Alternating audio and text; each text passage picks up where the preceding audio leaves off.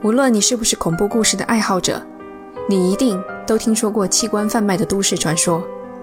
这些故事大同小异，一般都讲述了主人公偶遇美女，结果喝下迷药，醒来时身处装满冰块的浴缸，旁边留着一张纸条，上面写着：“快叫救护车，否则你会死，你的肾已经被取走了。”尽管一而再、再而三的辟谣，但这类故事。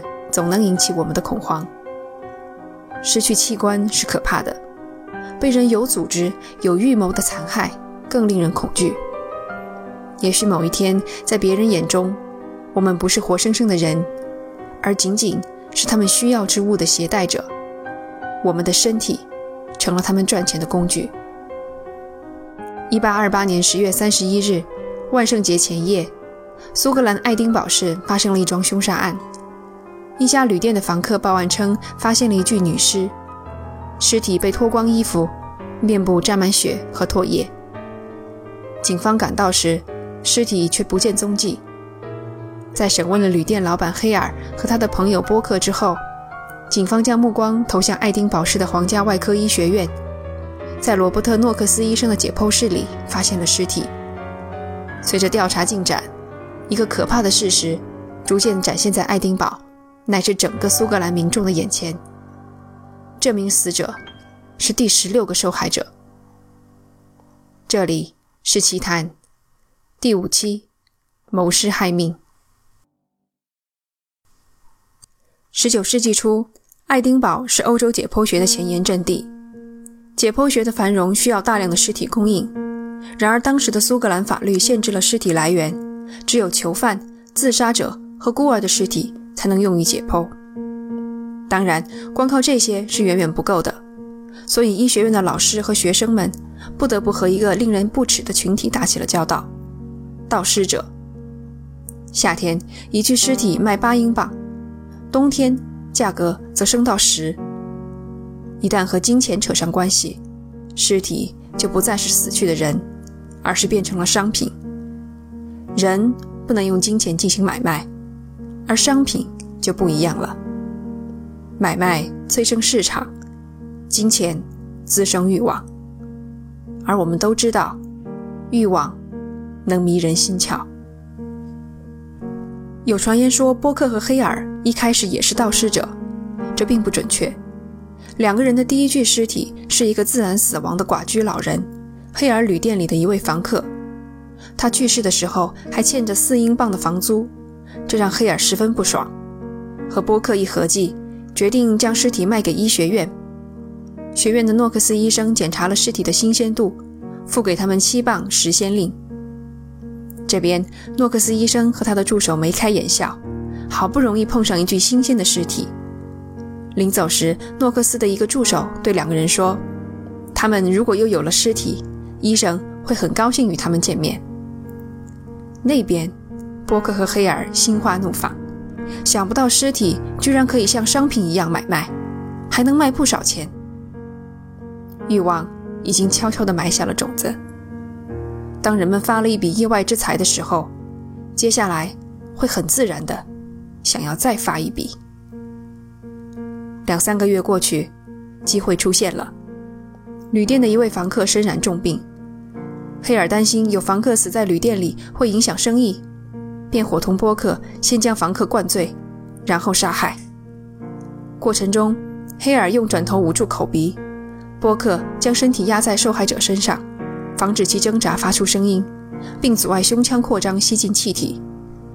后来，他们改良了杀人方法，将枕头换成了双手，枕头上留有空隙，用手则可以彻底封死。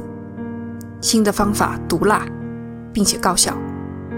难怪后来的史学家认为两人一定得到了专业人士指点，否则凭他们两个没文化的粗人，怎么可能想得出这么天才的方法？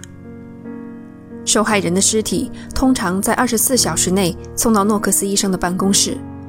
如果被问起尸体来源，波克和黑尔就随便编个借口，例如帮人处理尸体之类。他们似乎从来都没有想过死者是否还有亲友。大概是觉得会在旅店里喝得烂醉的人，即使死了也不会有人在意。从第五名受害者开始，波克和黑尔的犯罪行为进入了一个新的阶段。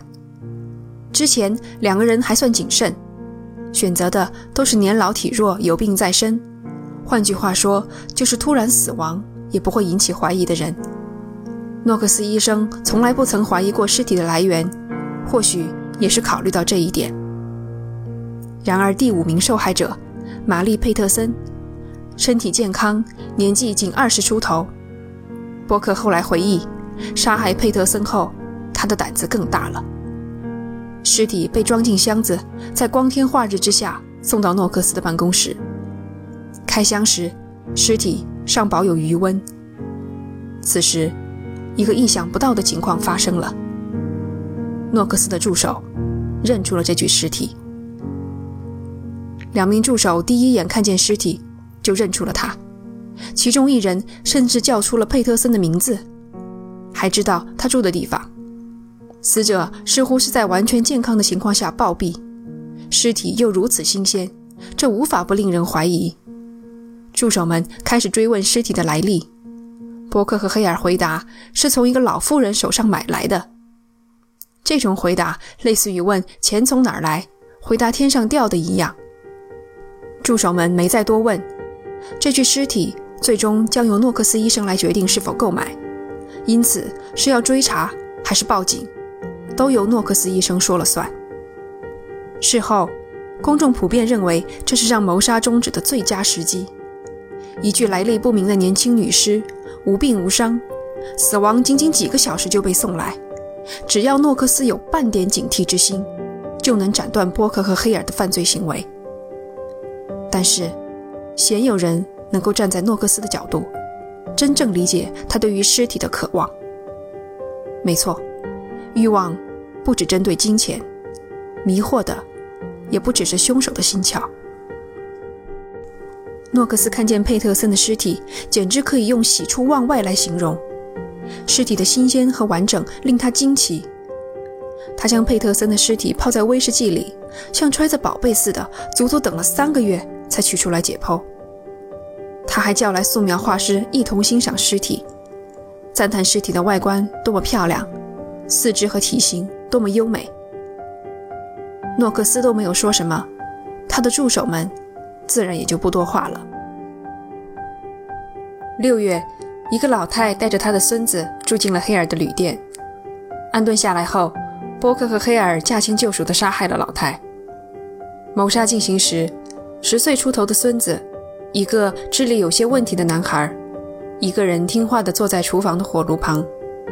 波克将他带进房间，坐在床上，床下躺着他祖母的尸体。两个人给男孩灌了点酒，等他睡着后，用相同的手法夺去了他的性命。顺带一提，和许多受害人一样，波克和黑尔连他们的名字也不知道。第二天早上，尸体被装进木桶，准备拉往医学院。然而，诡异的事情发生了。刚走过草料场，拉车的马像突然受了惊吓，任凭怎么抽打也不肯前进一步。波克被吓坏了。动物是有灵性的，马儿拒绝前行，这是上天给他们的警告。尽管没说什么，但黑尔也吓得不轻。从医学院回来后，他做的第一件事就是将马拉到后院，开枪杀了他。他用棉花堵住枪眼，又用另一块马皮盖上，像是要掩盖什么。很长时间，波克的心都被恐惧笼罩。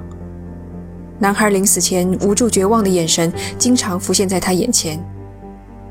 波克的床头永远摆放着一瓶威士忌和一支彻夜燃烧的蜡烛。半夜从噩梦中惊醒时，必须灌下半瓶酒，才能再次入睡。意料之外又情理之中，杀人凶手也会受到良心的折磨。既然受折磨，为什么不干脆收手呢？答案很简单，他们停不下来。也许仅仅是因为他们已经不知道要怎么停下来了。波克和黑尔已经完全成为了受欲望支配的木偶。接下来的三桩谋杀波克和黑尔更加肆无忌惮，选择的都是和他们直接相关的人。第一名受害者是波克从警官手中接过来的一名醉醺醺的老妇人，警官正扶着她找住所。波克上前主动提出带她回自己的旅店。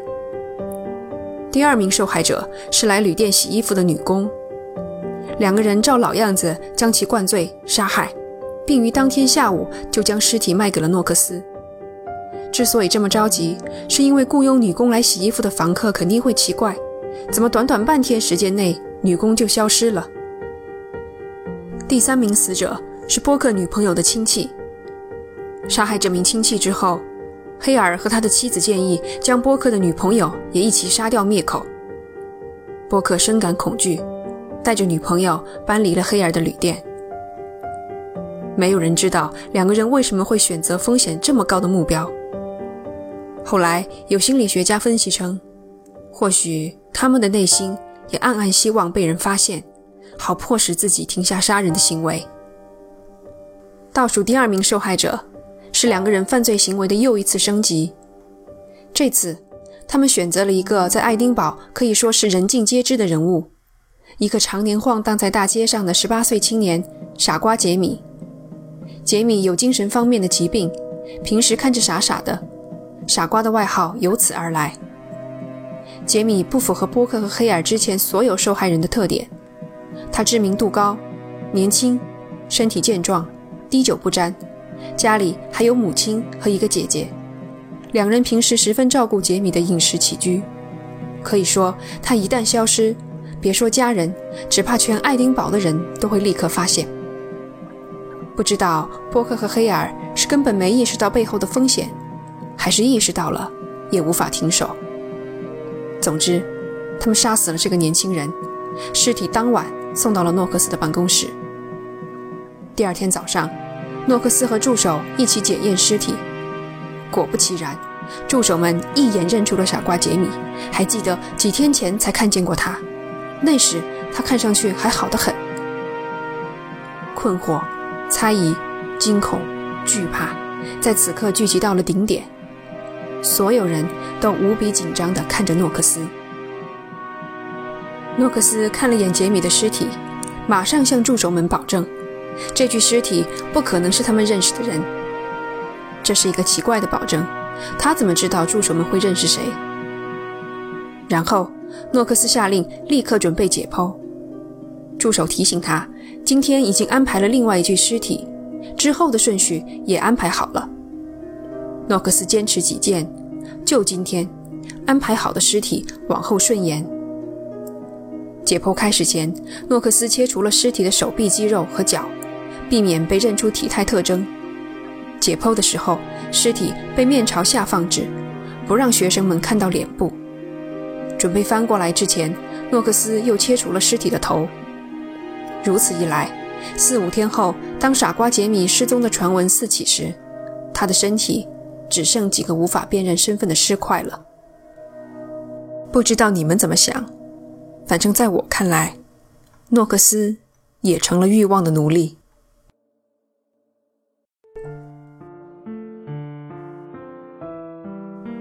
案件发生在十九世纪初，现代刑侦学尚未问世，因此像我们熟知的指纹识别技术还没有发明。换句话说。当时的法医只能怀疑死者因窒息而亡，却无法证明。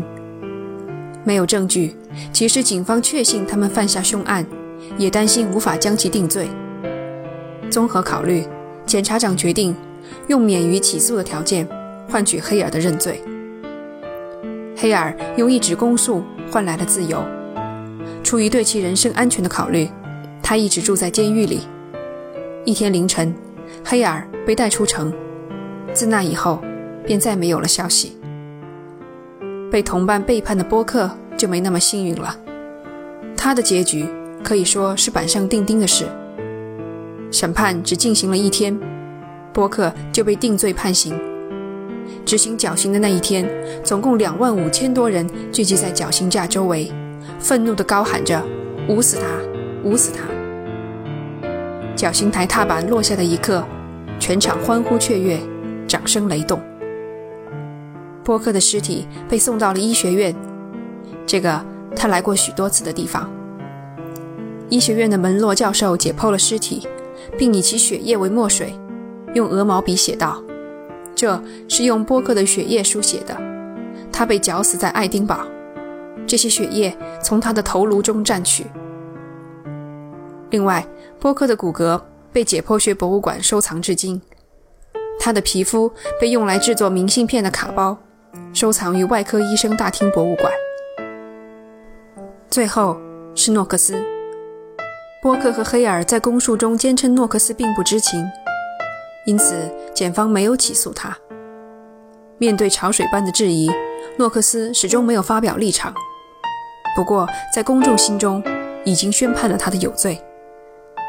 民间流传的讽刺漫画中，诺克斯被画成一个浑身漆黑的魔鬼，一手提着灯，一手拿着剪刀，准备收割一株长着人头的植物。诺克斯虽然没有受到法律上的制裁，但他在爱丁堡医学界已经是个不受欢迎的人物。他最终被排挤出医学院，后来移居伦敦开诊所为生。以上就是所有当事人的结局了。在结束今天的节目之前，我还想最后再提一下那些受害者们。一九八三年，爱丁堡的建筑工人施工时。发现一段城墙里埋有一堆骨头。考古学家检查了这些骨头后发现，其中既有动物，也有人类的骨头。人类的骨头至少属于五个人，包括一个六到八岁的儿童。这段城墙过去曾是医学院的一部分，因此这些骨头的来历不难猜测。收集故事背景资料时，我发现了这则新闻。可以想象。波克与黑尔的受害人最终也是这样的结局。作为活人的时候，他们的价值还不如尸体；作为尸体的价值被用尽之后，他们就像厨余垃圾一样被随意丢弃，和动物的尸骨一起被填埋在某个不为人知的角落。如果说还有谁没有得到应有的结局的话，我想，应该就是他们了吧。